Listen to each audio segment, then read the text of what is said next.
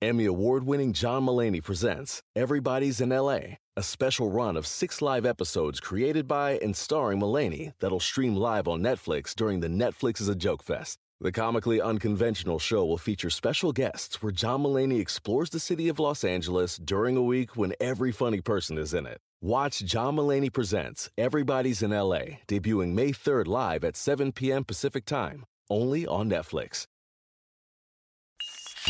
There's no place to escape to. This is the last podcast. On the left. That's when the cannibalism started.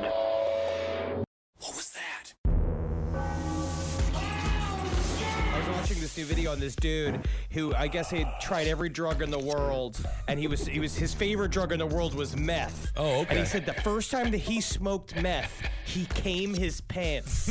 No way. yeah, and it just seems like. I don't need that in my life. I'm already at a hair trigger. like I can't imagine just spontaneously just shooting like a little fountain. Definitely not all methed out of your mind. Welcome to the last podcast of the left, everyone. I am Ben Kissel. That's Marcus Parks. Hey, hey. How are you, buddy? I'm okay. How are you? I am good. And Henry Zabrowski over here laughing too. Big ass bowl of meth, and you're immediately like, "Oh, did I break it?"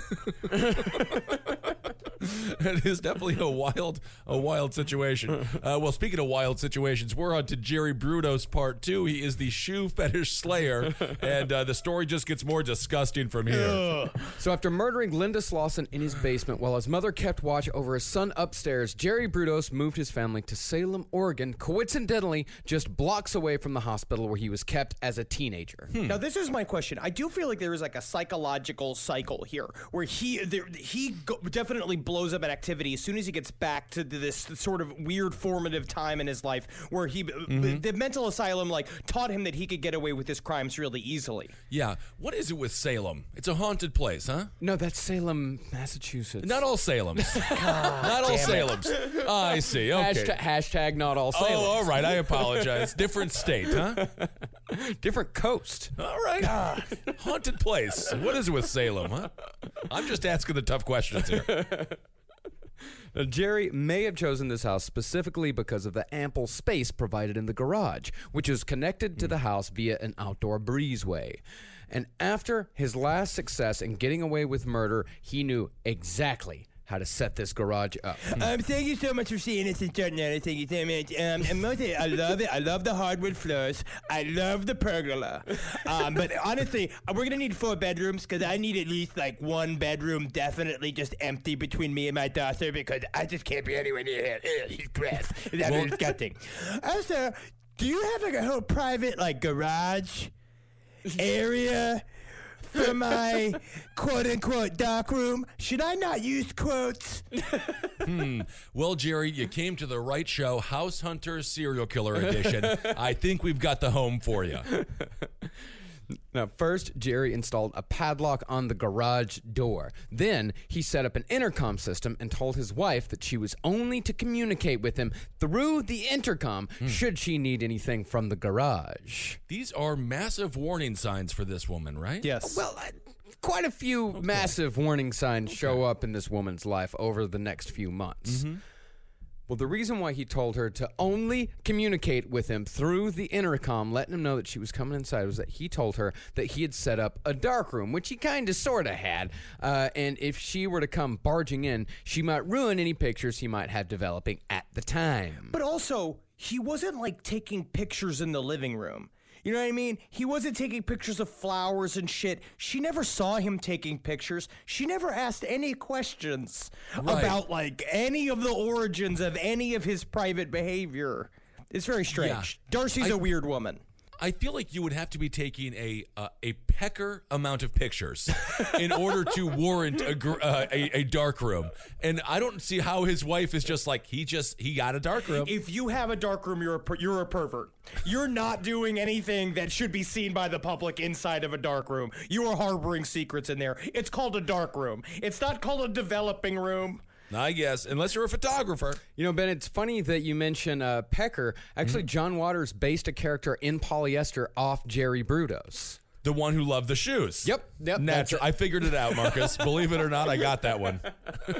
Yep, he said specifically based on Jerry Burroughs because you know John Waters is a gigantic true crime guy. He used to go to the Manson trial every single day. He never missed it. I love it. So him. cute.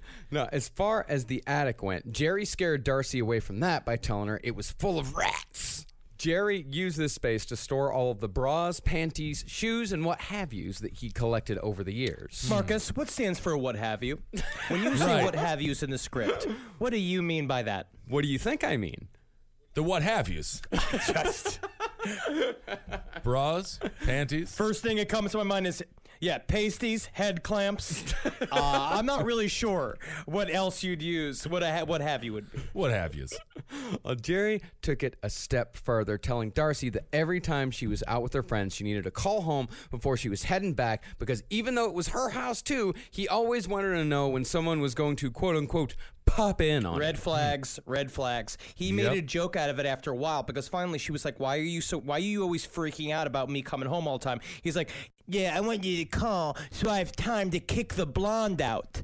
I see. Like it was a joke, but in real in, in real life, he was never going to kick the blonde out because he was keeping her as a living dead doll. I understand. It seems like he is not uh, possessive necessarily of his wife, um, but it's a different kind of emotional and uh, uh, abuse, right? Well, he doesn't want to possess a living person. He wants to possess a dead person who has no complaints whatsoever, who has no needs at all.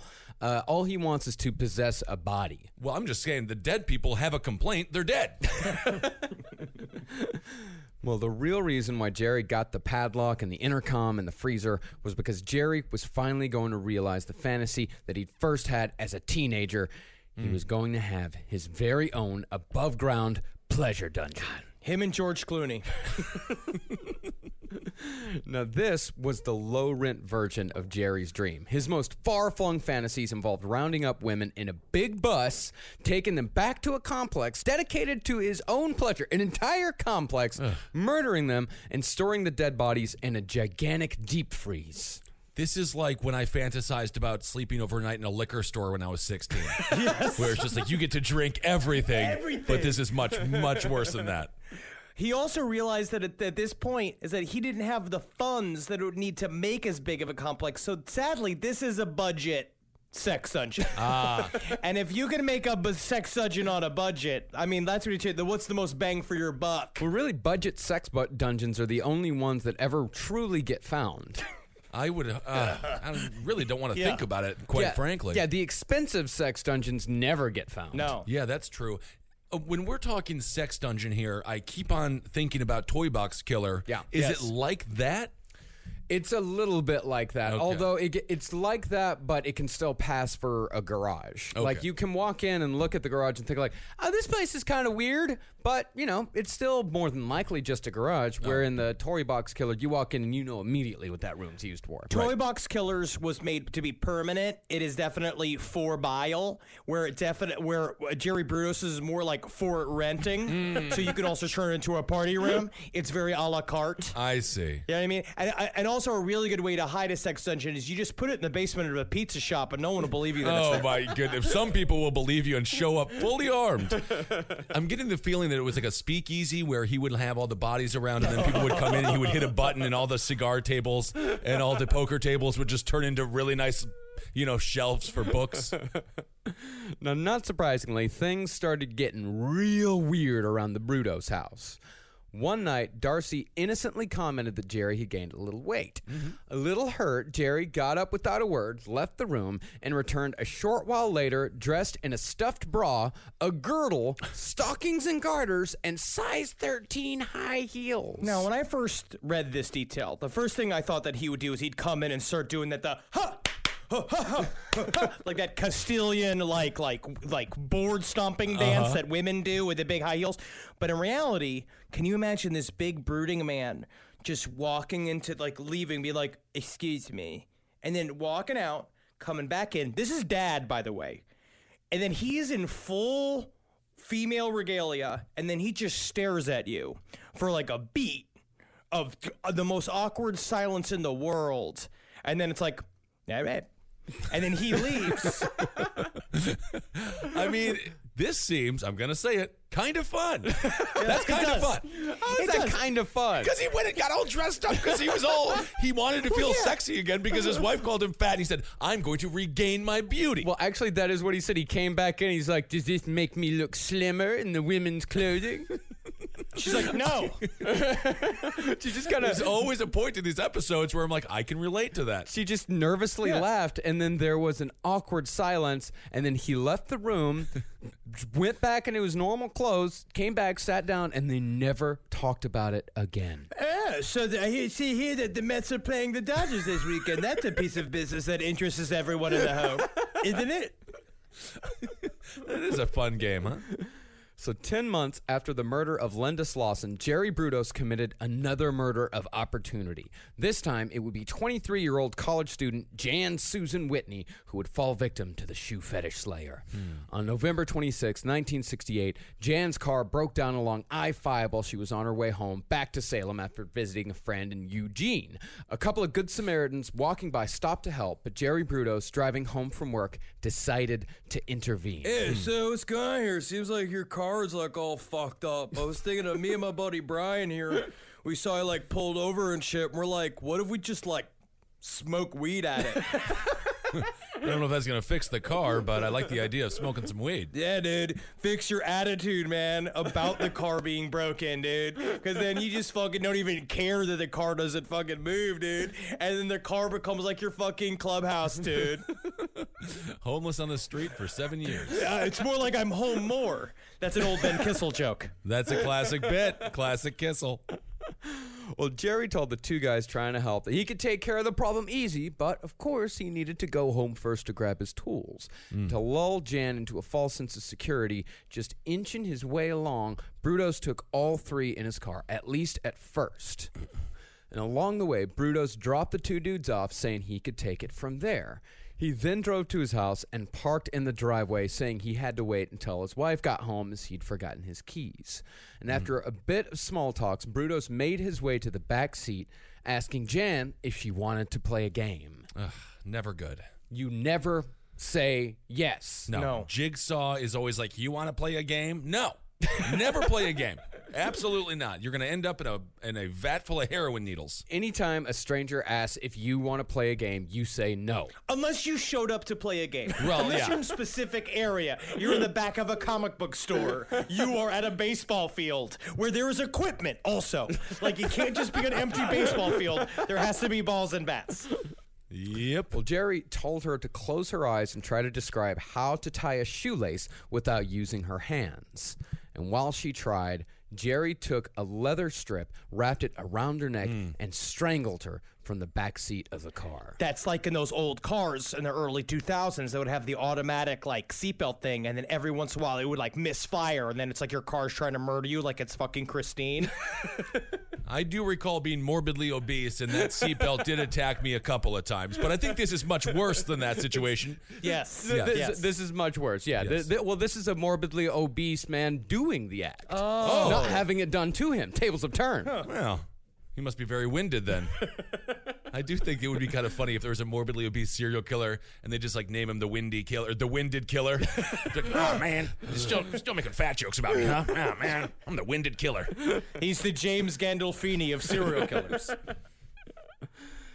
Well, Jerry, after strangling her, he climbed back forward and raped her as mm. she lay dying in the driveway of his own home. After that, he carried her body into his garage and dressed it up in clothes and lingerie from his collection, trying different ensembles to satisfy his need for the total possession of another human's body, taking photographs all the while. Hmm. He then committed necrophilia on Jan's body and hung her corpse from a hook in his garage, only a breezeway away from the home he shared with his wife and two children. Uh, it's not just a breezeway. Uh, we also have a pergola. We have an outside grill. As you can see, it's all made with lovely reclaimed stones. I've got a uh, a one person pool. People call it a tub, but it's more, it's like a pool. It's an outside pool. Yeah. so there's a lot of things between the uh, my dark room, quote unquote. I'm so, I'm sorry to say dark, quote, dark, dark, quote unquote, and the rest of the house. Yeah, I'm more concerned about the woman on the meat hook right now. To be to be honest, Oh yes, Yeah. yes, yes. Very- You would be. yes, because I'm a human being. so this is horrible stuff. He is brutal, huh? He is, and he gets even worse. My goodness. For five days, Brudos kept Jan's corpse hung in his makeshift dungeon. Jeez. Every day, he would race home from work as fast as he could to repeat the act he committed that first night. He then, just as he had with Linda Slauson, took a trophy, but this time he would take the term literally in a way I've never heard a serial killer take it. He cut off one of her breasts, filled it with sawdust, and mounted it on a board like one would do with a deer head or a prize fish. Oh my god. This guy is absolutely brutal. I didn't quite realize. I feel like the shoe fetish part isn't as bad as all the other parts. You're right. The shoe fetish You're right. portion, I don't see how that was the branding. That I- It's almost the, like the mounter might work. They could only write about the shoe fetish part in the newspapers. Yeah. Yeah. And all the rest of it, it's really hard to say the breast trophy maker killer because it doesn't so. sell like he wanted to. Also, in, in the transcripts of his, because we learn all this from his confessions, of course, because we're going to learn later on he's super egotistical and he loves everybody to know how evil he is.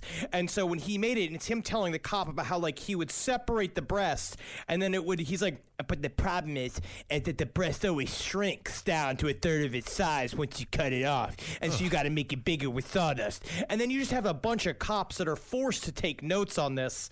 And I got to say, they are not a pleasant. It's not a pleasant audience. It's not like when you're pulled off the strip in Las Vegas to go watch like the remake of Everybody Loves Raymond, and then you can rate it right. for right. television. Most people enjoy Raymond. I like that spin-off.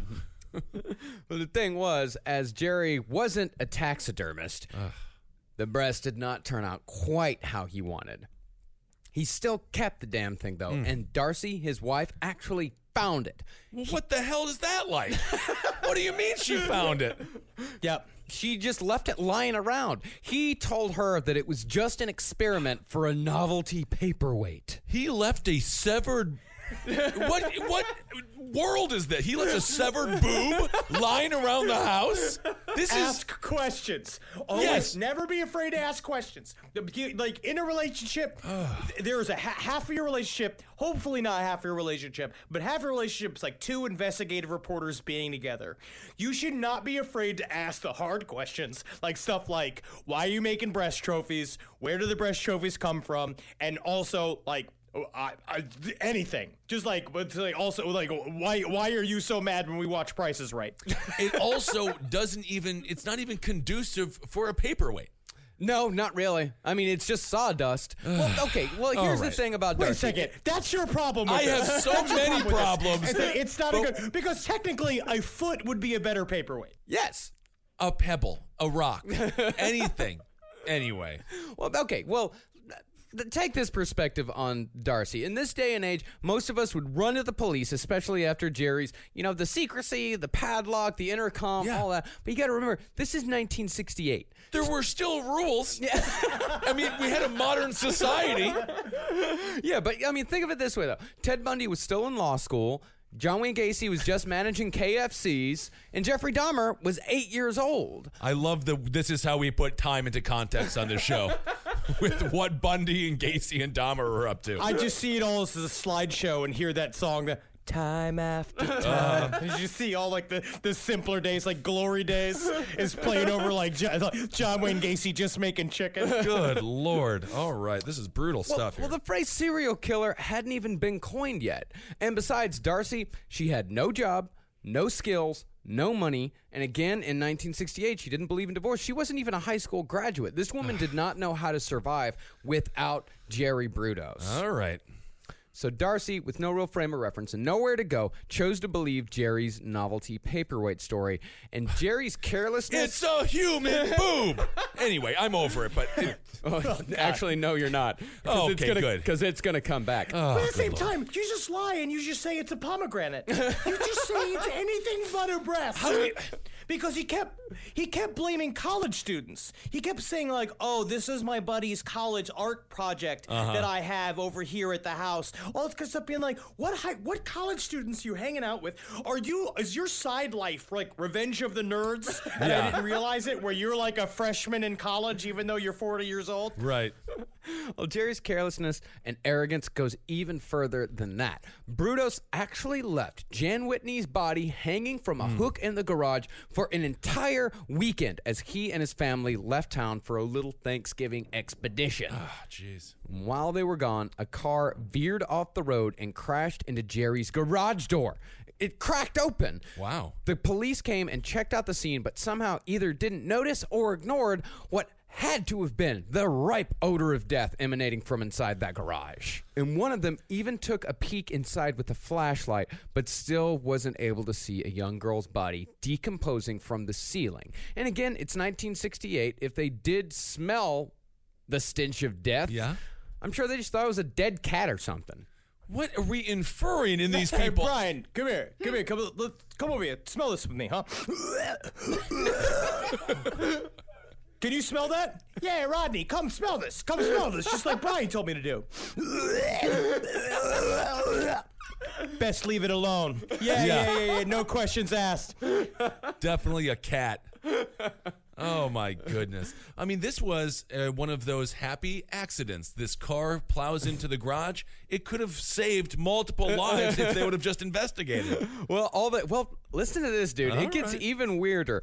All the cops did was leave behind a card with a number for Jerry to call when he got home because they didn't want to impede on his constitutional rights. To have a sex dungeon garage with human boobs on the wall? Illegal search and seizure, Ben. God, this is not about the Constitution. It always is, Kissel. Uh huh. Well, Jerry did call the cops as soon as he got home, but not before he took Jan's body out to the water pump shed, wrapped in plastic. Um, honey, uh, what are you doing? Do you have a body wrapped in plastic? Uh, no, honey, no, absolutely not. Of course not. This is a, a dummy because I'm making a um kung fu movie. Yeah, where we're gonna use this thing. We're gonna throw it off the roof. And it's gonna like we're throwing a really guy off the roof, and it's gonna be kind of fun and kind of campy, right? With those nerds that I met from the community college.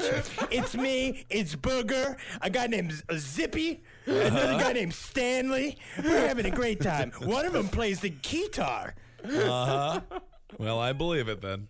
So there the cops were, in the middle of a crime scene without a single idea of what had been happening there over the last few days with the murder victim's body just a few yards away in the backyard watershed. That was how arrogant Jerry Brudos was. He could have just as easily gotten rid of the body like he had the other one and then called the cops. But I think for him, it's.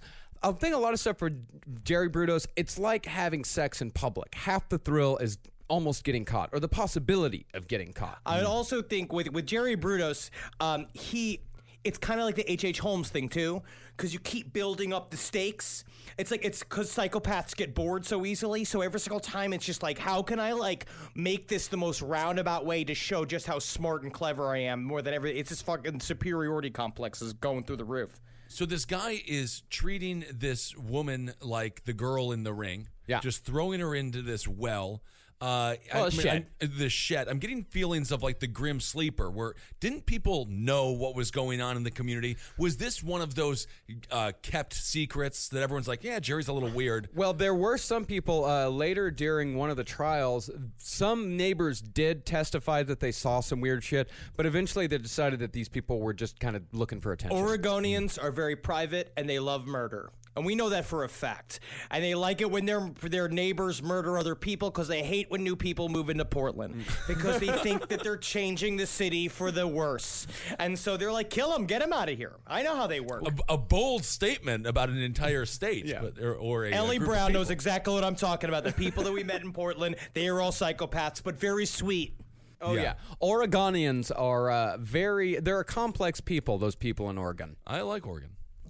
Well, after the police took a statement and left, Jerry brought the body out, loaded it in his car, and got rid of it in the same river Linda Slauson's body had gone into and came back home. Mm. And just like Linda Slauson's, Jan Whitney's body would never be found. Wow. But remember, unlike Linda Slauson, Jerry had taken photographs of Linda photographs that Darcy actually found. Jerry's Jerry again had an excuse. Like Henry said, the photos of the dead girl. Nah, I'm just developing some photos for a college kid that I know. It's Of still a like, dead even girl. if they were just I photos mean- from a college kid, they are of a nude woman in high heels. It seems like a very strange relationship that Yeah. you have with this child. That Yeah. you're just doing all these weird ass of a scared nude woman because it's not like she's like fun and happy about it. She Right. looks like a woman that's being held captive. I Oh no, know. she was dead. Uh, this this one uh, on uh, Jan Whitney. Jan Whitney was dead when they started uh, when he started taking pictures. The live photography would not happen until the next victim. Uh, That's but that's the thing. nice. We can we can forgive Darcy for not knowing exactly what a dead body looks like. I don't know. But it's a little hard to believe that she didn't notice the pictures had been taken in the exact room she was currently standing in. Yeah, well, I, I understand she did not commit these crimes, but my goodness, Darcy, you could have saved some lives here. My sister is the best gift giver I've ever met of any person. It's Jackie Zabrowski. She shops all year thinking about her family and friends and puts little things aside for their birthdays and Christmases. I have no idea how she does it. I don't know how she do it, but guess what? She always wins Mother's Day, but not this year. I'm coming back. Ready to win Mother's Day and cement your reputation as the best gift giver in the family? I'm taking the crown.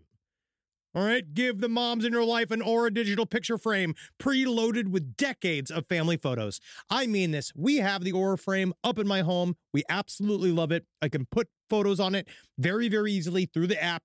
It's fun to do, and the memories keep cycling, and I get emotional. And we filled it with pictures of Carmi and Wendy, and that is not sad. That is celebratory. So you should try it. It's honestly a really good product. Right now, Aura has a great deal for Mother's Day. Listeners can save on the perfect gift by visiting auraframes.com to get $30 off plus free shipping on their best-selling frame. That's A-U-R-A frames.com. Use code LEFT at checkout to save. Terms and conditions apply. This podcast is brought to you by Squarespace. Finding work-life balance can be tough, but Squarespace gives you the tools to reach your goals and have time to celebrate. Squarespace is the all-in-one website platform for entrepreneurs to stand out and succeed online. With the new guided design system, Squarespace Blueprint, you can select from curated layout and styling options to create a personalized website optimized for every device. Get your website discovered fast with integrated, optimized SEO tools. Plus, make checkout easy for customers with easy to use payment tools. And with Squarespace AI, you can explain what your site is about, choose your tone, enter what you need, and get auto generated text. And that helps you save time. I know I'm sitting on about two literal wheelbarrows filled with horse pics. Now, part of the issue has been is a lot of these pictures are getting stopped at customs because some of them do depict various world leaders in horse-like circumstances that seems to be pinging a lot of these custom agents accounts. Now, so what I've done to do is like so while I'm trying to work on hand smuggling these horse picks over various country borders, I then also have time because Squarespace is doing all the other ad work for me to go and work on my killdozer at home. So thank you, Squarespace, for allowing me to diversify in the best way possible for this country. Head to squarespace.com for a free trial when you're ready to launch. Go to squarespace.com slash left to save 10% off your first purchase of a website or domain. This show is sponsored by BetterHelp. It says here I have to talk about something I need to get off my chest, and I guess I can share it here. I, eat mayonnaise for fun. It's a hobby of mine, and it's an addiction. And it's a daily weight on my life. How much I need whipped egg whites and oil crammed into my veins as soon as I wake up. And a lot of people carry around a lot of different stressors, big and small. Some people are presidents, some people are soldiers, some people have to eat mayonnaise, especially with hard boiled eggs, which is what I eat for lunch. But I guess I should share that in therapy because therapy is a safe place to get things off your chest and to figure out how to work through whatever's weighing you down. And what I do is I just add eggs if I have mayonnaise left over. I just continue to add the eggs. But if you're thinking of starting therapy, give BetterHelp a try. I hope they can help me. My God.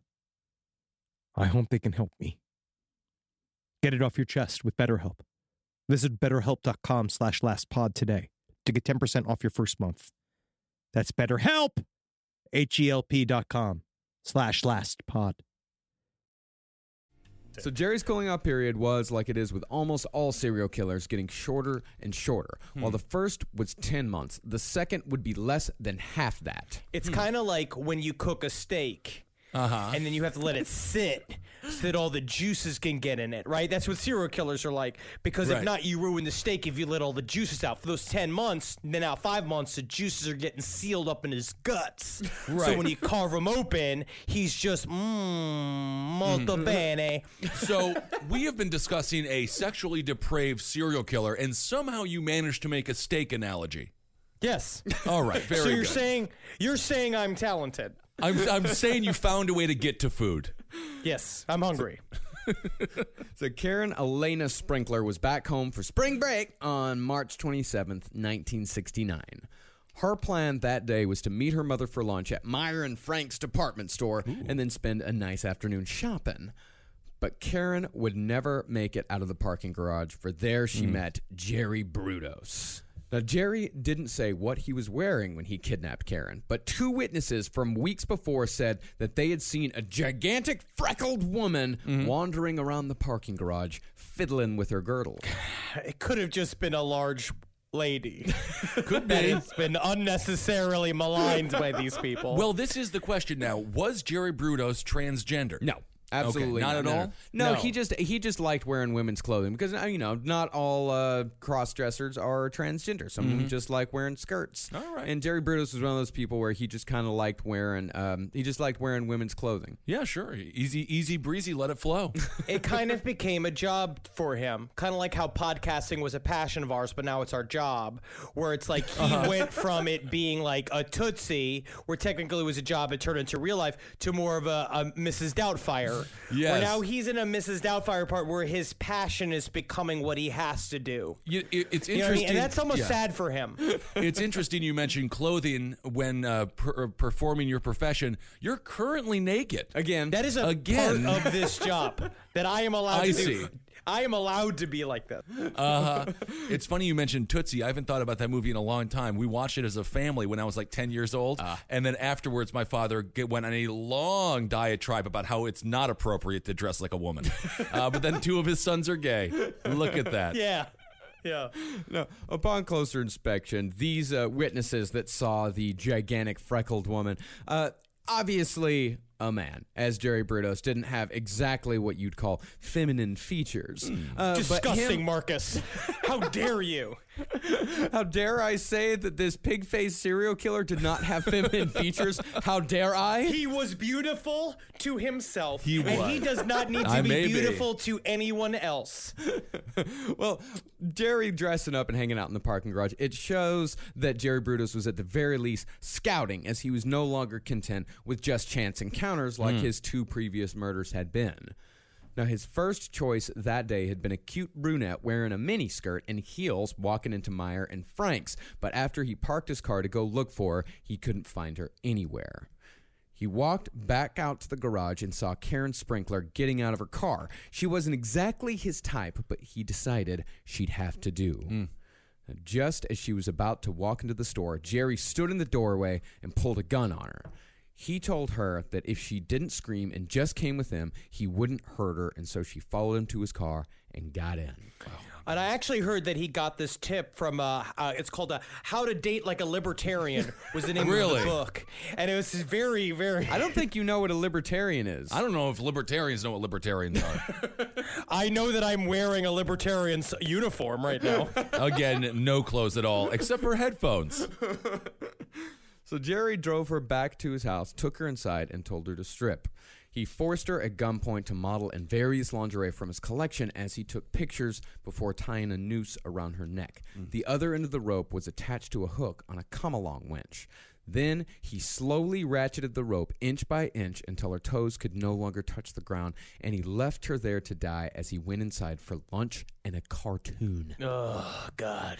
And you know it was Popeye. Yeah, it was Popeye. definitely Popeye because that's what would keep my attention. I could see that maybe Animaniacs. No, Uh, this was 1968. No I know. Animaniacs. No, well, let's no just, Animaniacs. Well, let's just pretend. I love Animaniacs. It holds up.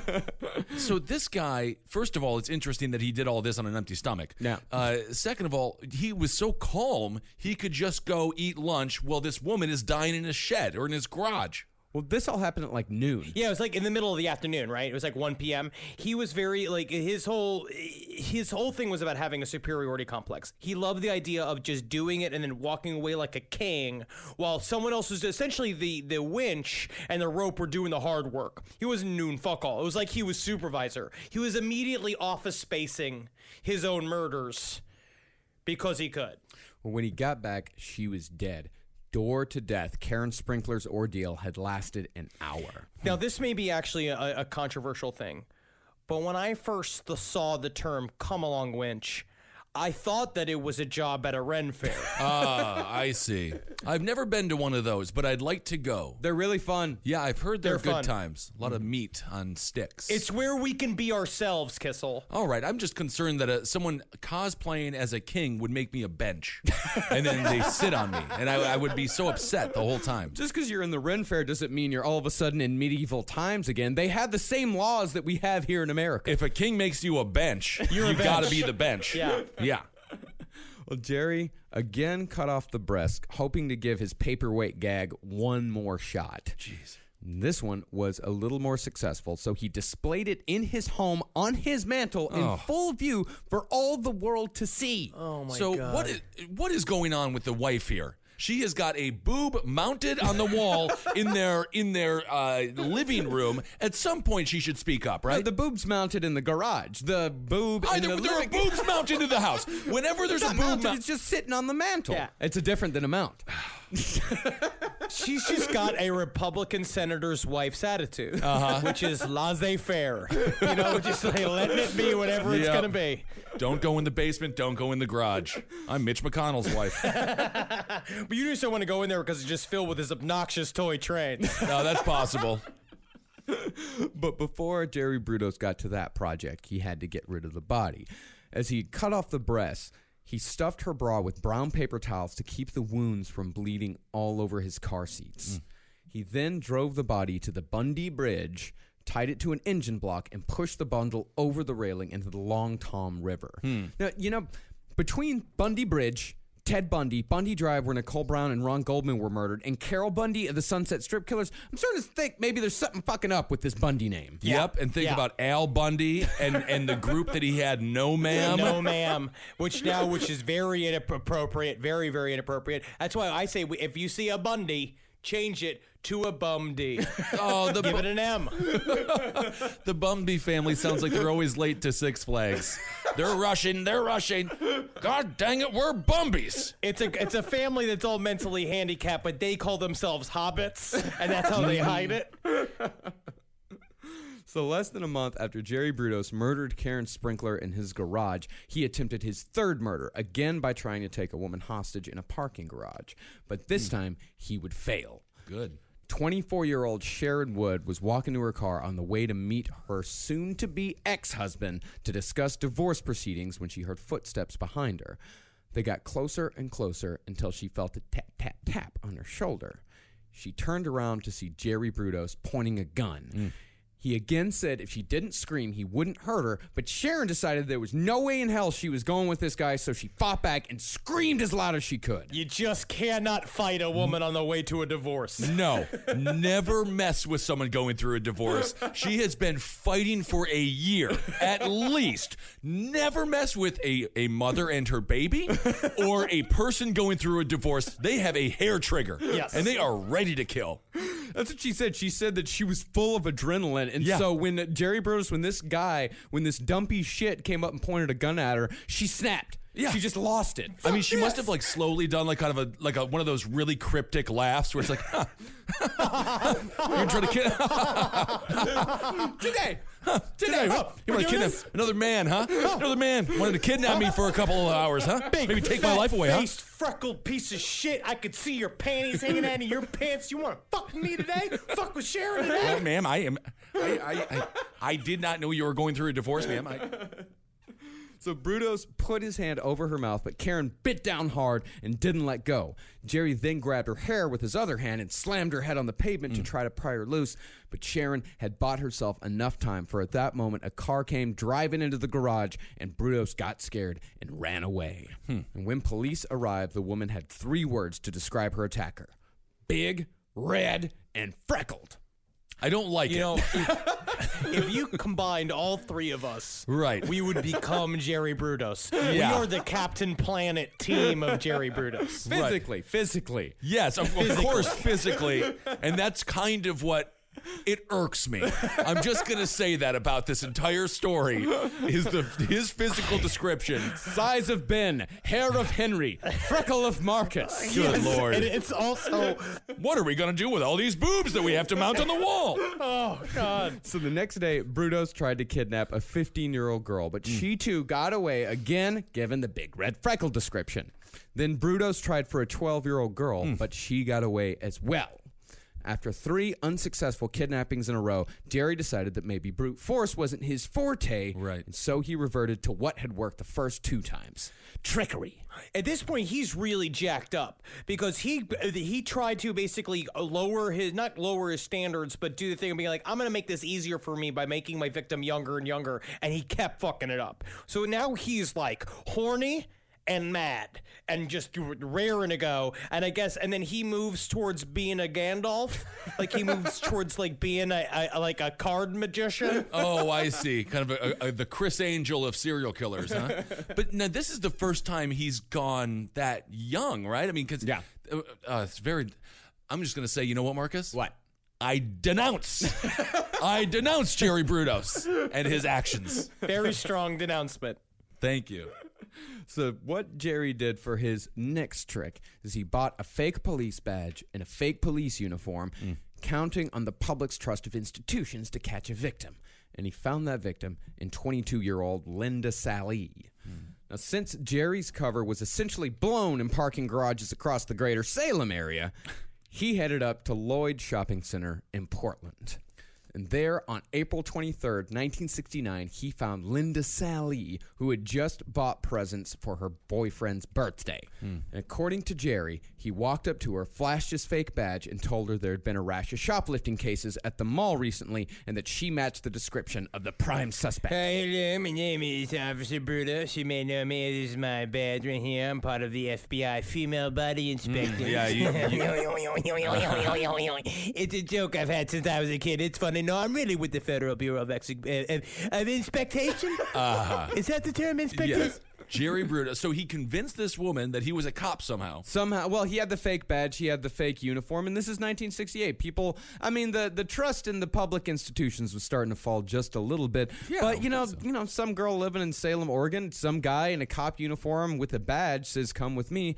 Probably gonna go with him. But there's, it's not like he has a cop car No, or he- any information or understanding of what being a police officer is. Yeah, he he did not. But the thing is that at this point, this girl's probably more afraid of getting into trouble Hmm. than she is of getting murdered. You know, that's a much more reasonable thing to go through her head. It's like I'd better go with this cop, or else I might get in trouble. I don't want to get in trouble, and if I just go with this guy, then nothing bad is going to happen to me. And that's the great irony of it: is Right. her trying to prevent something bad from happening is what actually leads to her murder. Yeah, Never trust anyone. that's right. Never trust anyone. You know- I want to see the cop car. I want to see the numbers on the badge. Yep. If we're go, if I'm going into an ambulance, I want to just. You better check them sirens. Yep. Before I believe that this is an ambulance. I do not trust that I am being arrested by a police officer until I am fully beat up in handcuffs, sitting in jail. And then I say, I think they might have been real cops. You got me. You got me, guys. I trust you now. No, I agree. Don't trust anyone. All we have to do is follow Stone Cold Steve Austin's t shirts. Which is DTA. Don't trust anybody. Anything that can fit on a Stone Cold Austin t shirt, that's all you need. Well, if Linda Salee's fear shifted from getting into trouble to physical harm as they drove an hour back to Salem instead of the police station, she didn't say a word on the entire drive, mm. according to Jerry. And she didn't say a word when Jerry directed her to enter his garage. There, he mm. tied her up and went to eat dinner. He's always doing this stuff hungry. Like you said, Kissel. It was like I was reading about like Terry Crews. He wakes up and he works out first thing and he doesn't eat till 2 p.m. He's doing all this hungry. Really? Yeah. Wow. I guess it's sort of like a Snickers commercial here, the Jerry Brudos edition, uh, which is uh, it would be a dark line of commercials for Snickers to go down. Ah, Jules. Oh, Jules. Make a wife smile today. The road to getting engaged can be long and full of memories and pitfalls and landmines, or it can be short and thrilling, like a roller coaster on the way to the police department. But the road to finding the perfect engagement ring is a straightforward path every time. All you've got to do is head over to BlueNile.com and they're going to ship them rocks straight to your wife's new fingers. On BlueNile.com, you can create a bigger, more brilliant piece than you can imagine at a price you won't find at a traditional jeweler. Blue Nile is the original online jeweler since 1999. That's present time to me. Their diamond price guarantee means that in most cases they can meet or beat a competitor's price on a comparable diamond. I know when I got my wife a beautiful Blue Nile necklace, the first thing she did was, What did you do? But afterwards, she was so happy to have it and she loved it and she wore it when we went on vacation. And Maron, did everybody come around being like, Where'd you get that piece, you beautiful woman? And I was like, Stop talking to my wife. She's spoken for. You can see it with the Blue Nile bling she's got on her. Right now, get $50 off your purchase of $500 or more with code LASTPODCAST at BlueNile.com. That's $50 off with code LASTPODCAST at BlueNile.com. BlueNile.com. One in five Americans have learned a new language on their bucket list. If that's you, make 2024 the year you finally check it off the list with Babbel. Be a better you in 2024 with Babbel, the science-backed language learning app that actually works. Don't pay hundreds of dollars for private tutors. It's a waste. Don't waste hours on apps. Besides appetizers, that's the kind of apps I like. Babbel's quick 10-minute lessons are handcrafted by over 200 language experts to help you start speaking a new language in as little as 3 weeks. Did you know that empanada is already Spanish? I didn't. Thanks, Babbel. Did you know that burrito is already Spanish? Wow. I just got to learn all the rest. And eventually, I'm going to be eating downtown Mexico. Thanks, Babbel. Here's a special limited time deal for our listeners. Right now, get 60% off your Babbel subscription, but only for our listeners at babbel.com slash left. Get up to 60% off at babbel.com slash left, spelled B-A-B-B-E-L dot com slash L-E-F-T. Rules and restrictions may apply. Sofas, recliners, love seats, everything is better in leather. Discover the new leather collection at Ashley, where bold meets durable. And wait a minute, who's been finger painting on the couch again? That's okay, leather is easy to clean. The new leather collection at Ashley is built with the durability you need for the whole family. Yes, pets too. Luxury is meant to be livable. Shop chairs starting at $499.99 and sofas at $599.99. Ashley, for the love of home. Well, after Jerry got back from dinner, he found that Linda had broken free from her ropes. But instead of trying to escape or use the phone that was right there in the garage, Linda was just sitting there waiting. I mean, this What is going on here? Well, you know, this might seem a little baffling. It but, seems extremely baffling. Just get out of there. Well, it's actually a well documented reaction to kidnapping. Uh, I read this article. It was uh, published in the Journal of Royal Soci- of the Royal Society of Medicine. Sounds like they focus on spina bifida the most. Very good.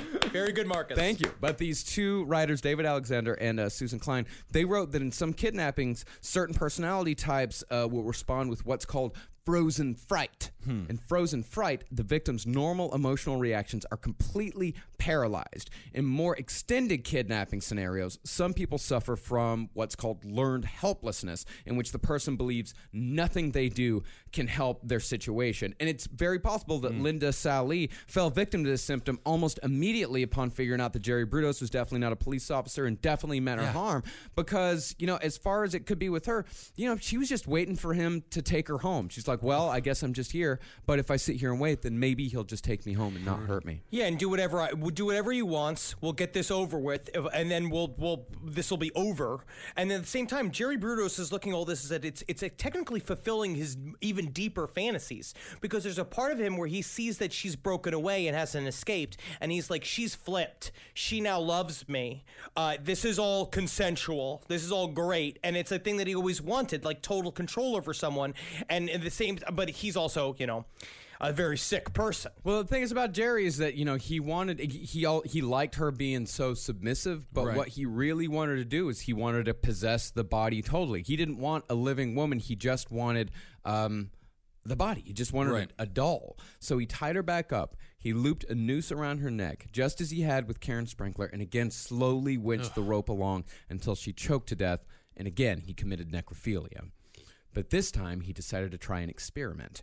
He hung her corpse on a hook, stuck hypodermic needles into her rib cage, and ran electricity through the metal. He said he wanted to see if he could use the current to make the corpse, quote unquote, dance. Okay, so he's got this woman acting like I believe Kim Basinger in Tom Petty's uh, Last Dance with Mary Jane. Kind of, sort of. So yeah. he's dancing. Again, what is happening? He's in a garage. D- Don't the neighbors notice or the family? At some point, you have to understand there's like a bunch of experiments going on in this garage, and it's not like totally normal. What's he building? in What's he building? And then you open it up, and you just see him dancing with a corpse. Well, no, not not literally dancing. Uh, when I say dance, he said, "What was the exact quote?" He said he wanted to make her, wanted to watch her jump like a frog in a skillet. Yeah, yeah, yeah. He didn't think he was gonna plug her in and she was gonna turn into Lady Gaga. you know what I mean? And that's fucked up to say. That's But he didn't think that. He thought he was just gonna. He thought he was gonna. He thought it was gonna wiggle around, but it didn't Uh-huh. because he didn't have enough fucking. He didn't have enough current or just whatever. He's just bad at it. Right. You know, we do dark humor on the show. That's what I always say. We do. We do. We do. But I will say. I scream for hours in this room in my apartment complex, and no one says anything. Yeah. Except someone did ask me. I was at the community grill, and it, and it was like I was grilling something in like in the front of my apartment complex, and someone walked past and asked me if I was the guy who's always screaming in accents, and I said yes. Wow. Well, that's an interesting way to call you racist. I am just saying that they are trapped in here with me. I'm not trapped in here with them. Uh-huh. So when the body did nothing that Jerry wanted it to, he took it down and again threw it over the Bundy Bridge, weighed down by a Chevrolet transmission. Mm. And thankfully, Linda Salee would be the last victim of the shoe fetish slayer. Oh, thank goodness. And within two months, Jerry Brudos would be behind bars. Yeah. Now, It even though definitely doesn't seem like a good advertisement for Chevy.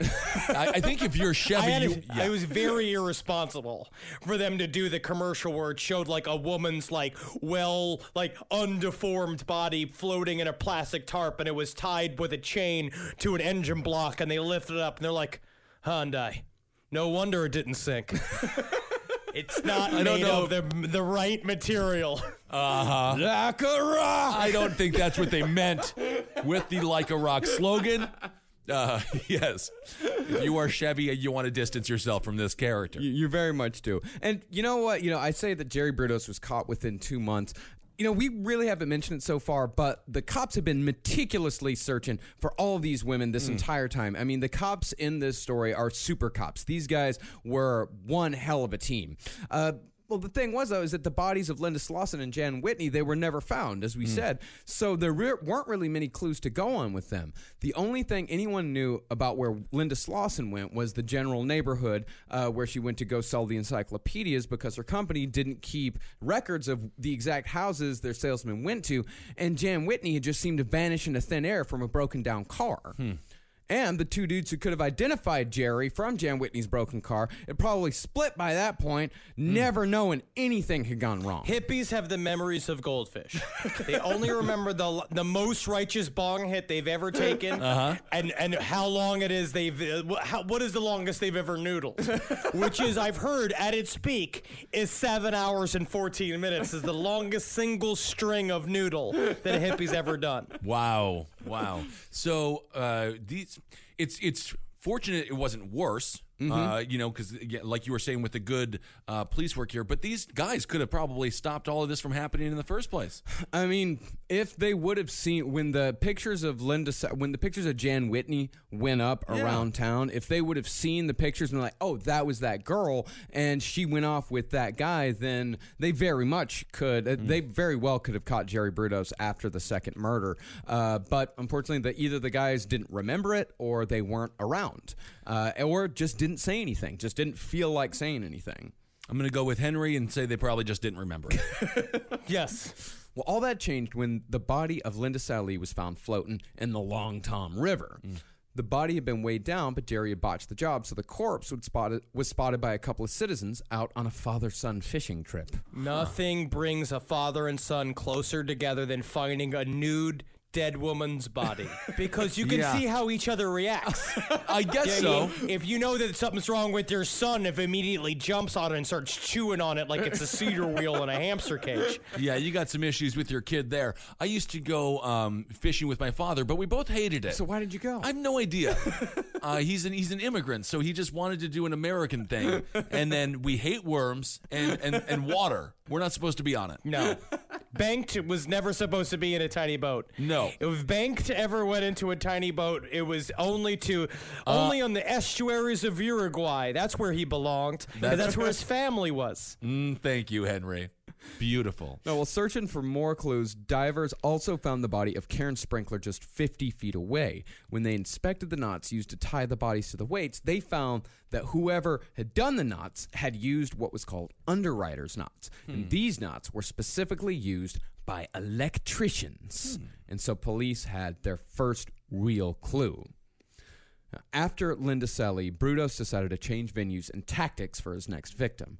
Just simply abducting or tricking women wasn't enough for him anymore. Now hmm. he wanted to play with them psychologically. Jerry started haunting Oregon State University, hanging around campus, and bothering women to go out on a date with him. And when that didn't work, he started calling dorms, asking for Pam or Susan or Tanya, just random names in the hopes that he would be connected with anyone. Hi, excuse me. I'm looking for. Uh, is La Quinta home? is is Lila Quinta there? Uh, you called the La Quinta Inn. Uh, we don't actually have anyone named. Oh no! Yeah. yeah, yeah, yeah, yeah. Maybe it's not so common name there. So, do you have a um? Is there a Howard Johnson there? no, that's a. I mean, that's I, I'm just looking at lists of hotels. Yeah. Are you looking? These are looking not to? women's names. Now, he was actually successful with this three times, and each time he told the girl on the other end, and this is what he opened with, is that he was a Vietnam vet with ESP. Oh my good. Did he mean PTSD? nope, he meant ESP. Actually, it's more like I'm a Vietnam vet. I, I should have finished this with ESPN. Ah. I have all of the ESPNs. I have one through 9 You know what I mean? Because you can watch all the pool that you want to watch, all the billiards on ESPN 6. And then ESPN 9 is just John Madden stuck on a toilet on, a, on a cam. oh man, I, well, I think that channel would do fairly well actually. He would then ask them out for quote unquote coke and conversation. Not co- not cocaine. Oh, okay. Coca Coca Cola. Well, do cocaine, and then you're gonna have a lot of conversation. You're going to have a lot of conversation. Well, the first two girls he called turned him down, but the third said yes. They got together for a date, and Jerry was a creep almost immediately. Because by this time, the murders of Linda Salee and Karen Sprinker were common knowledge. So Jerry decided, as a lot of these guys do, to talk hypothetically about the murders. so this is his sort of "if I did it" moment. Yes, it is. Well, it's the same thing that uh, Ed Kemper did when uh, he went over to the cop bar and he would talk Yeah. to them about uh, the murders that he had committed hypothetically. He's like, well, if I was this guy, I might have done this or I might have done that. Or John Wayne Gacy doing the ride alongs with the cops that were following after the uh, disappearance of Robert Piest. Uh, these guys do this a lot. And, and this is like kind of a psychological flaw in these guys that it's still like it's another way for them to feel superior. And we're going to see this extend to the police, but it started off with the women as a, it, and we're saying he is uh, getting off sexually on this, on seeing them being made uncomfortable about him talking about the crimes that are happening, and he likes it because it's it shows it basically putting him in a power position immediately, where women are kind of already on guard, and now he's needling them like talking about this very fucking frightening real thing that's happening all around them to girls that look just like them. yeah. Yeah, so you, you got this guy who is like uh, Ignatius from Confederacy of Dunces. Kinda. Just obnoxious, fat, disgusting, hanging around college campus. Again, were there any red flags? There's a lot of red flags here. Uh, that yeah. no one is really picking up on. 24 7. You never just randomly answer a fucking phone call. I guess technically Tinder's the same thing. I guess. You're just meeting up with randos. They could be, they could say whatever it is that they want about what they are and what they do. Well, first, when Jerry was out on the date, he asked the girl how she knew Jerry wasn't going to take her to the river and strangle her. That's what he opened with. do you think it's just because I look too kind? Or do you think it's because I look too fucking awesome? You know, when I was a child in high school, I didn't have a lot of time for classes because I was too busy going to a mental asylum. So I was pretty cool. I had stuff going on. Well, you should have clarified Coke and extremely creepy conversation. And then he said, and this is an actual quote from him. This is what the girl said that Jerry told her. Okay, think something sad.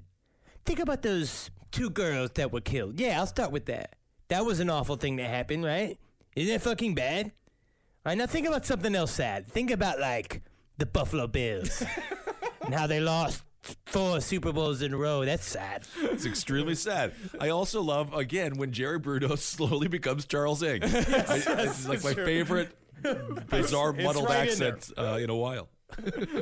and who is more annoying, Charles Ng or Jerry Brudos? More annoying. I think Charles Ng only because of his just the strength of his character. Charles Ng is just a he's louder. I'd say he's five decibels louder than Jerry Brudos. So it's just a matter of volume. Yeah, yeah, yeah. Jerry Brudos isn't in the break room practicing martial arts and screaming like Charles Ng was. You don't know what I bring to the banquet. Oh my goodness. I love the uh, I love the conversations that uh, this show uh, inspires. Thank you. Well, Jerry followed the think about something sad opener uh, by asking this girl why she wanted to be raped like the other girls. And he then ended the date by saying he needed to go work on an engine, again referencing the girls in the river. He's just trying to be as creepy, as creepy and as awful as he possibly can be. Yeah, you have to understand how what a struggle it is. You know what I mean? Because I tried Toyotas, but they just weren't. They weren't doing anything right. And then I went over and I tried a Fiat engine, and it just didn't really mm. fucking. That didn't get for me either. But really, it was just when I got the Chevy, I was like, now this right here, this is like a rock. So thankfully, instead of just trying to write it off as just a bad date, the girl immediately called the police when she got home. Uh, and since the papers had never reported the sexual assault, police knew this was something worth looking into. Because, you know, I'm sure there were plenty of people calling in with tips, but since he had not, this is why cops don't release all the uh, Right. details from a crime. Right. Is because they're waiting for somebody to trip up. Yep. Yeah, and Jerry Brudos tripped up. And what's more is Linda Salee was a student at OSU, so police had already been canvassing the area asking about suspicious characters. And women had already told them about the flabby, freckled 30 something bothering women around campus. Hmm. And now a person with that same description had given details about the murders that weren't public knowledge. And Jerry hadn't left a number, so police told the co-ed to call them as soon as Jerry called back. And a few weeks later, he did. He told her that he was in the neighborhood and asked if she could meet him in about 15 minutes. Hmm. Because of course, like he's thinking, he's planned it. Right. He, he's thinking this is going to be the woman. This is going to be the day. I'm going to make her get, come down as fast as she can, so she doesn't have time to think about it, and I can surprise her. But she told him that she'd be ready in an hour. You do it. It's, a very common thing that they do on uh, cold calls and sales and shit like that. The idea is that you you basically raise the stakes and you say shit of being like you have to do this right now, and you Right. make and you put a weird sense of of anxiety in someone. Uh, being like this, you got to come in and like you we got to jump on this deal right now. This is a deal. This is coke and conversation, right. and it doesn't come around that often. Yeah. And after she told him she'd meet him in an hour, she hung up and called the cops immediately. Uh, and when Jerry showed up an hour later, the police were there waiting for him. Nice. And Jerry, probably not knowing that the Nazis to weigh down the bodies had given away his profession, freely offered up that he was an electrician by trade. Honestly, it's very creepy. Is that the cops came? Jerry was sitting in the lobby waiting for her to come down, and he saw the cops, and he did not react at all. Like they, they came and they asked him like, "What's up?" Saying we're just asking, we're canvassing for people in the neighborhood, just asking questions. We're looking for this killer, and he just laid this whole line down, be like, "Yeah, I'm just an electrician. I'm here in town. I'm I'm helping my buddy work on a project, uh, and yeah, and I'm just here. I'm just uh, killing time, killing time in this lobby." So he lied, not knowing that he was already be like they were casing him, and he didn't think about it, but he thought he was being super fucking smart. So he lied and then left. Right.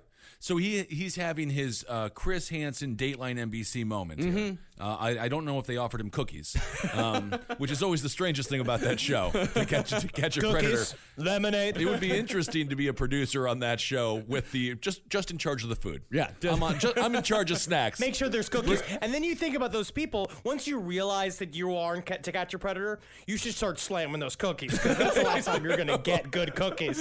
oh yeah. Those are the last cookies you're ever, ever gonna have, man. Very unfortunate you guys gave me macadamia nut cookies. It's my least favorite cookie. Um, Well, Jerry, he gave the cops his real name and he gave them his real address. They went to his house, and Jerry freely volunteered that he'd been living in the same neighborhood where Linda Slawson had disappeared the previous year. And he freely offered up that he regularly drove along I 5 where Jan Whitney's car was found. Uh, and as far as murders number three and four went, the department store where Jerry abducted Karen Sprinker was only a few miles from his house, and the spot in the river where he dumped their bodies was only a few miles from where he worked. Hmm. But it's actually okay because what you do is is that they real. But what we know about serial killers, especially now, is that they work in a very small radius. Unless they are really, really booking around like like Richard Ramirez did in order to try to like throw off the scent and all that bullshit. If you're not aware, which especially at the time, there's no writings about serial killers. You keep it all like they know that there's a central spoke, and as soon as they see like oh shit, all this stuff's between within easy easy access of this shit, it's right there. And the guy's an electrician, it's right there. We just need to watch his ass. Yeah. and I don't know if Richard Ramirez could ever throw off the scent. Horrible breath. Horrible breath on that. Horrible guy. breath. Yeah, because at this point, all of this stuff is is totally circumstantial. Right. He just happened to be in the same area, and he just happens to, you know, he just happens to be an electrician, and uh, the knots just happen to be tied the way an electrician ties the knots, and he happens to uh, match the description of a creepy guy going around It's- bothered women. It's adding up pretty quick it's, here. it's definitely adding Yeah. up, but it's still circumstantial. This stuff isn't going to hold up in a court of law. But then Jerry let the cops search his garage, and there. Oh. Incredible. Oh, no. and there cops saw wires tied in underwriters knots just like the knots on the bodies so while jerry was talking about god knows what one of the cops slipped a knot into his pocket hmm. and then the investigators happened to notice just how much goddamn nylon rope was lying around. And now it is impossible to imagine how someone could have this much arrogance, but Jerry actually suggested, without prompting, that cops should take a piece of the rope with them. Yeah. Hey, couldn't help but uh, notice you're looking at all my piles of rope, huh? It's kind of fun, right? I'm like a cool guy. You don't really see a lot of guys who got a lot of rope. You know what I mean? Most of the times, because I was in high school, I spent half the time in a mental asylum, so it Yeah. made me pretty cool. So I keep all these piles of rope around so you can take a picture to last longer. But you don't even last longer than a picture. Just have some rope. Go have some. I have some to spare. You enjoy it. Enjoy yourself. Go on, play with it. Do whatever you got to do. It. Look at this. You're hanging out your fly. It's like a thin little penis. But then if you put it in a bowl, it's like a bunch of spaghetti. You can do anything you want with the rope. Those are two things that you could theoretically do with the rope. You can also hang up a bunch of girls from the ceiling with it. Uh. Anyway. All right. So he really, in his mind, he's like proving he's try, he he thinks he's out um, smarting them. Yeah, he thinks he completely thinks he's outsmarting him, and he's. It's like I was saying earlier about uh, the thrill. uh, Half of the thrill being the possibility of getting caught. The closer he gets to getting caught and still getting away with it, the bigger the thrill is. Yeah, he's ratcheting up. He's ratcheting up is like it's it's making him a hard little dumpling. Yeah. The longer this is filled and filled up with this shit, it's really ratcheting up. And he also, at this point, he says in his confessions later on, is that he thought that they couldn't get anything on him because he got rid of the bodies. He's like, they need the bodies, they need all the weapons, they need all the shit, but you don't realize like what he's doing. He just thinks he's brilliant. He's a piece of shit. Yeah, and he actually cut a piece himself from the same coil of rope he had used to tie his victims' bodies to automotive parts to keep them from floating to the surface. Hmm. And of course, the crime labs immediately matched the wire, the rope, and the knots from the garage to the river. And along with the positive identification from the 12 year old girl Jerry had tried to abduct months earlier, police had enough to arrest Jerry Brudos within days of first meeting this guy, if not if not before. Good. Uh, and Brudos was caught on May 30th, 1969, as he and his family were driving, bags packed, to the Canadian border. It only took a few hours in the box for Jerry to confess to all of his crimes. And it seemed like he really wanted to. Like, honestly, all of this was him sort of opening up to the cops. He likes being a part of the investigation of himself Right. because it fits something with him. Uh, and what I thought it was very interesting was that when they arrested him, he was asleep in the back seat while his wife was driving. And when they took him back to get changed to be put in prison clothes, he took off his pants and he was wearing a set of satin panties. And they all looked at him and he was like, my skin is very sensitive. Huh. That's exactly what he said. Well, I guess he doesn't get to keep the panties, huh? They did not get to keep the panties. But he's right though. Honestly, I've looked at it like panties are made out of nice material. They're super soft. Mm-hmm. The me undies are very similar to that. That's a good mm-hmm. plug for them because they're very soft and it's very nice on your balls and your, and your, on your butthole because I have no, I have very little butt meat. Hold on a second so here, it's nice Henry. to have the sauce fabric up against my butthole. Are you wearing panties on a regular basis now? Look. Don't. No, these are boxer briefs. these are boxer briefs. These are boxer briefs. No, I won't wear panties because I tried to wear satin boxers once and my asshole just chewed them up like it was fucking oh, Carl Reiner trying to make its way through a turkey dinner. Like, Oh, my not- goodness. I can't wear satin. All right. Well, that concludes Henry's underwear portion of the show. Hopefully, we never return to that segment. Panties are fun, but it's not All a long I time- don't want it. Can we It's move? not a long-term solution because they, there's no room for the I- junk. You got to tuck. I it, get it. You got to tuck it back. You got to really under- tuck yes. it back. No, well. you need something with a tube. You I need something that understand. holds all the mess in there. Something that holds all the, the uh-huh. bungies in there. Well, Jerry, even though he had already confessed, he still thought that he could get away with everything. Oh, my God. The day after he confessed, in detail, he called Darcy and told her to burn all of his photographs and a bag of clothes he had in the garage. What do you want me to burn? What? Because that's what she said. Is that she also had no clue what he was talking about. She's like, "What bag of clothes you had in the garage? What kind of shit you have in the attic?" And she walked up there, and it was just filled with all these panties that were not her panties. And I- ooh, was she in for a surprise? I don't know. Th- This Darcy woman seems very complicit, and now she's acting like Madeline Kahn in the movie Clue. She's burning all the photos. Uh, this puts her, in my opinion, uh, in the realm of criminality. Well, she did not burn the most incriminating. But she burned photos. some of the photos. She, burned a couple of photos, and the general theory uh, is that she only burned a couple of the photos so she could have a bit of an insurance policy in case Jerry ever did actually get away with it. If he is ever he did get away out. with it? Yeah. Anyway, I mean, all at this point, I mean, you really wonder how Darcy looks at Jerry Brudos at this point. Like, how does Darcy? Uh, what do you think, Henry? How does Darcy see Jerry Brudos at this point in her life? He's fun. He's fancy. He's free.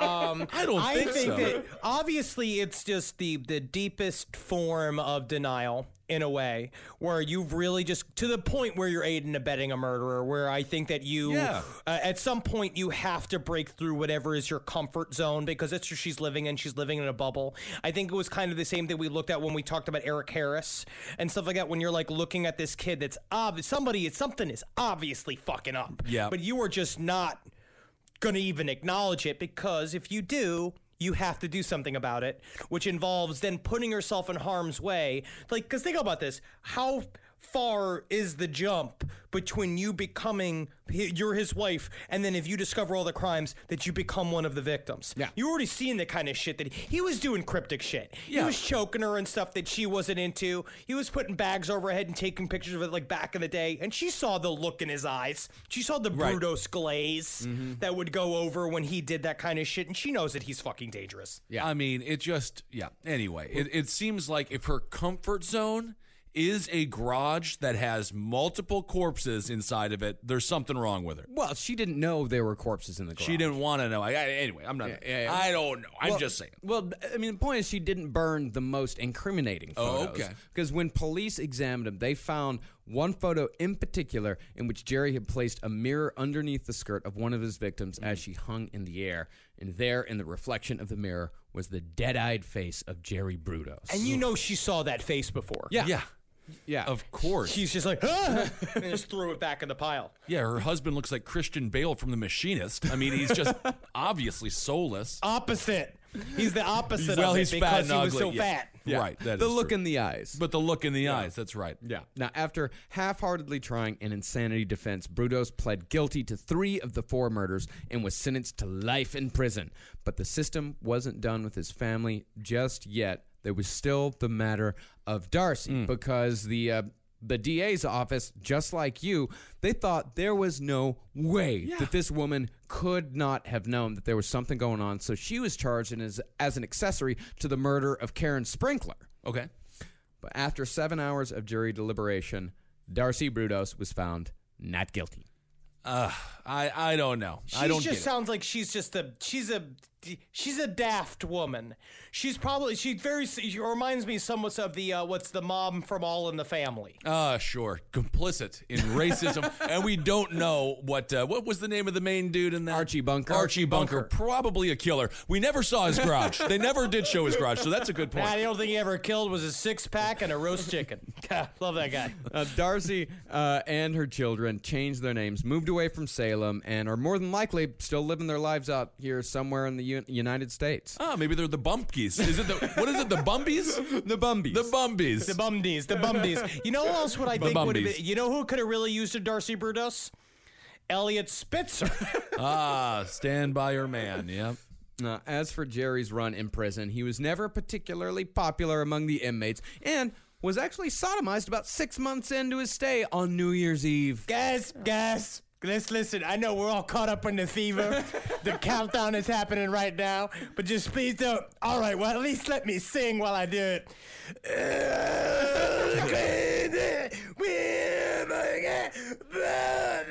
I'm not gonna make this sexy for you. I'm not making it sexy for you. We we can allow that because Jerry Brudos is a horrible person. Yes. Yeah, Jerry Brudos is the fucking worst, man. He's awful. Uh, but Oh, the guards loved him.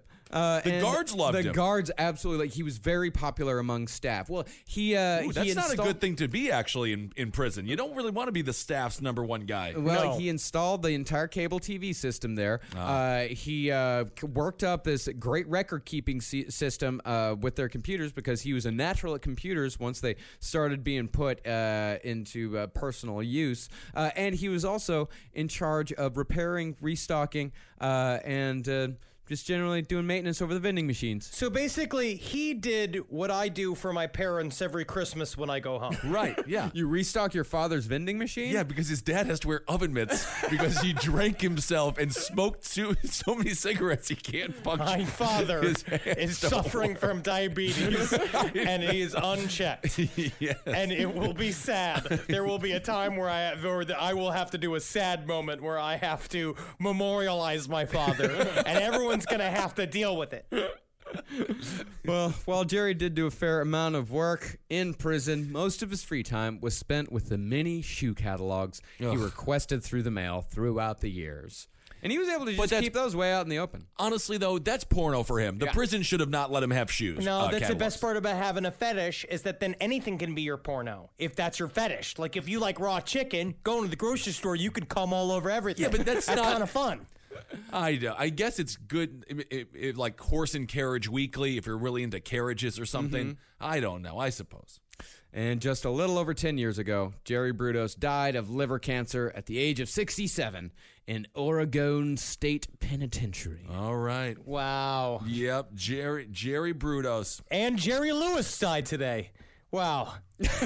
I'm going to say this episode's in memory of Jerry Lewis because if there's anybody that physically reminds me of Jerry Lewis, it's Jerry Bruce. I don't. This is a false equivalency here. Jerry Lewis, a very talented comedian. Jerry's dropping like flies. Oh my Jerry's goodness! dropping like all the. Jerrys. Someone look out for Jerry Rice. Oh my goodness! Where's Jerry Stiller? Not a good time to be a Jerry. Well, that was a great, uh, great couple of episodes. They're very informative. Another, uh, another uh, horrible person. Yeah. Just one more. Yep. My and it only took it only took three tries to get this episode in the can. Yeah, that's it. And I'm really uh, proud of all of us. You know, everybody's you karate guys playing grab ass upstairs anymore. Uh huh. See, thing is, uh, when you rent a studio, when you find a new home, Oh, Marcus is getting his Texas high voice on. So when it, you Now, rent a you might be a podcast company if you rent a studio. You don't think to ask if there is a kung fu studio directly above you. Well, what And do we that- learn, Marcus? We learn to always ask if there is a kung fu studio directly above you. you I That's mean, come on, It guys. is difficult to ask them to quiet down. Oh, yeah.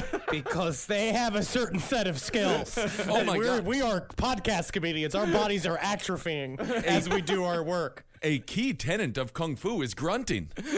We're getting a lot of the grunts.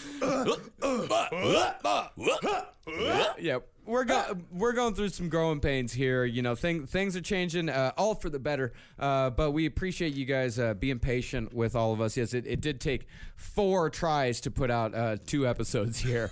uh, so it is. Uh, Oh, this it's is uh, good. we're going through just as much pain as you are. So, But guess uh, what? Yes. Don't. Growing pains leads to stretch marks, and stretch marks make you beautiful. Cellulite Saturday. this is big. I think it's. I think it's brave of us that we're showing our sweat. I guess so. Celebrating ourselves. I don't like the analogy as a person who went through multiple years of growing pains and has horrible stretch marks. They're ugly. um, on me Look anyway. at Well, me, you don't like I got your- all, I got them all on my sides. I got them on my sides. I got them on my bum. But you won't look at that. No, I will not, but unfortunately, I'm forced to regularly as you show off your rear end uh, on a daily basis. Yeah. Um, all right. Well, thanks so much for listening, everyone. We want to say uh, we got to, we're going to Canada. Yeah. We got Canada coming up here, so get tickets for that. Vancouver and Calgary. We're coming on the 24th uh, and the 25th, I believe. That's this Thursday and Friday. Go to lastpodcastontheleft.com uh, for all of our tour dates. We're also coming to Toronto. We're coming to Pittsburgh. We're coming to North Carolina. We're coming to Omaha. Uh, we're we've got a lot of shows left in this year, man. A lot of shows, and one of the biggest shows that we're extremely excited about it is in October. Yeah, make sure you come to our Samhain Gala. Presented by us and Natalie Jean in Los Angeles at the El Rey Theater, October 28th. Buy those tickets. We're already halfway sold out. Yeah, we- it happened had- immediately. Yeah, they went on sale on Friday, uh, and we um, g- in just a few days we've sold half of the tickets. So get Yep. them now. Do not wait. If you want to come, do not wait. Get those tickets as soon as you possibly can. We very much and we appreciate everybody who buys those tickets right when they go on sale. Man, we can't wait to come out and entertain y'all again Yep. here in the Los Angeles. It really and does. Uh, we'll it's have gonna a be a lot- lot of fun. Yep, a lot of people from the network will be there. Eddie Tunes and a whole, I think KB, Kevin Barnett from Roundtable of Gentlemen will show up. So it'll be really fun. And uh, thanks for supporting all the shows here. Abe Lincoln's Top Hat for everything political. We're going to get through this together. Roundtable of Gentlemen, uh, page seven, movie signs with the Mads. Sex and Other Human Activities, all the great shows here. That's And- right. And, we got some new shows coming up as well that we're really excited to talk about in the future. Oh, absolutely. We got some. Sp- if you speak Espanol, Yes. then you will be uh, very excited for a new product or a new project uh, that we've got coming down the pike. It's going to be out here in just a couple weeks. And we got a lot of uh, exciting stuff here uh, happening here uh, in uh, the Podcast Palace. But we're possibly going to move to a new Podcast Palace. Is So that we what we're come- calling it? The I think it's a Podcast new Palace? Podcast Palace. Podcast Palace. I like it a lot. I like Eddie, like it a lot. named it on Roundtable. Oh, he did? The, Podcast Palace. Yeah, I like it. Podcast Palace. I like that a lot. Um, so make sure you can follow us on Twitter. I'm at Henry Loves You, at Marcus Parks, at Ben Kissel. Follow us on Instagram at Dr. Fantasty, at Marcus Parks, at Ben Kissel, the number one. And follow Last Podcast on the Left on all of the bullshit at LP on the Left. Get off of Facebook. Please. I haven't been on Facebook in many months. I don't miss it. I, I think I've been Oh, off of goodness. Facebook for like Do they send you the needy emails? They did. They sent they sent me an email today. Uh, that was- Facebook did? Facebook. Oh, they me- say they call you lazy. Yeah. I, I honestly, I get, I'm so livid with Facebook. Do you get the hey lazy? It didn't. uh, No, it wasn't. Oh. Hey, lazy. It was Yeah. like log back into Facebook with one, just one click. No. It's like no, you can fuck. Go uh, yeah, fuck yourself. Yeah, you can go fuck yourself. I'm Yep. done with that stupid goddamn fucking site. Anyway, um, all right, everyone, hail yourselves Hail Satan. Hail Elgin. Hail me. and a Magustilations, one and all. Yeah. Praise be to Satan. Bring chaos to our enemies. What? Is that a new tag that you're working on? I like it. I don't know. I like it. I like it. I like it.